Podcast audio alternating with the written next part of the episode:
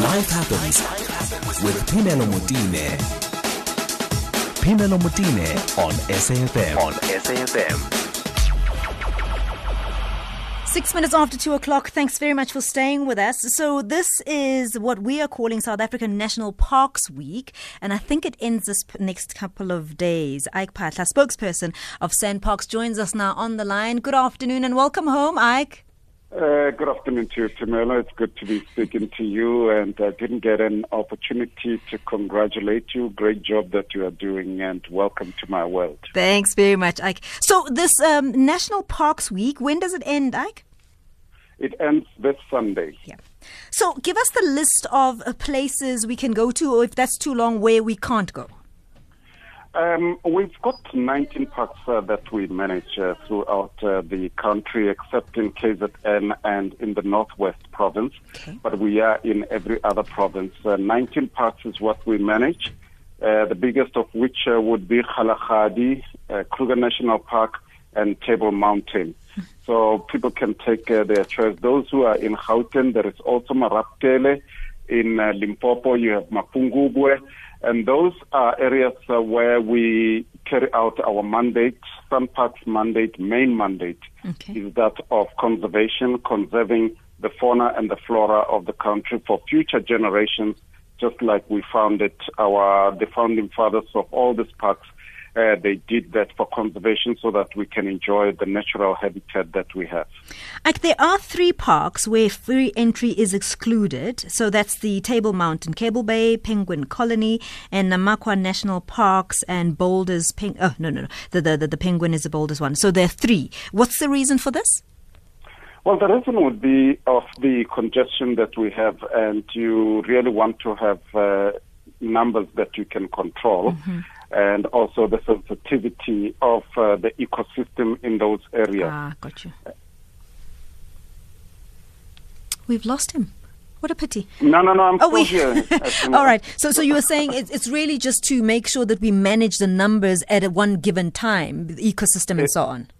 It's just about uh, logistics and about uh, the management of the numbers that are going to go there. And you find that uh, throughout the year, there are also big requests for people to go and visit those places. So It's similar to what we do at the Kruger National Park. Every gate that we have, we also have a quota where we say at such and such a number, if we have reached at such and such a time, if we have reached uh, for instance, uh, 500 uh, people, we're not going to allow others until we have maybe 200 or 300 that have left already, and then we can admit others. So it's a case of uh, first come, first served, and we encourage people to always uh, inquire before time. Is it open? Am I? Will I be able to come through?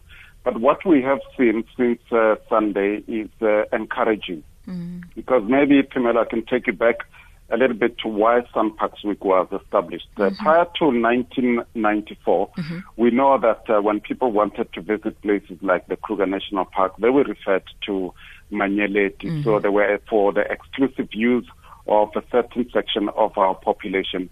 And we're trying to make our people, especially the communities around which we are situated, to come in and enjoy what other South Africans have enjoyed over the years.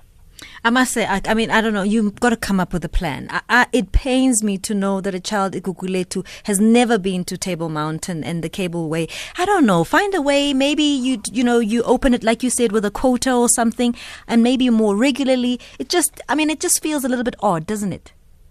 We do have uh, a division within uh, South African National Parks. It's called uh, People and Conservation. Okay. And those are some of the ideas that I've done. They do take uh, a number of kids, take them on a guided tour, uh, introduce them to the different species that you have in a park.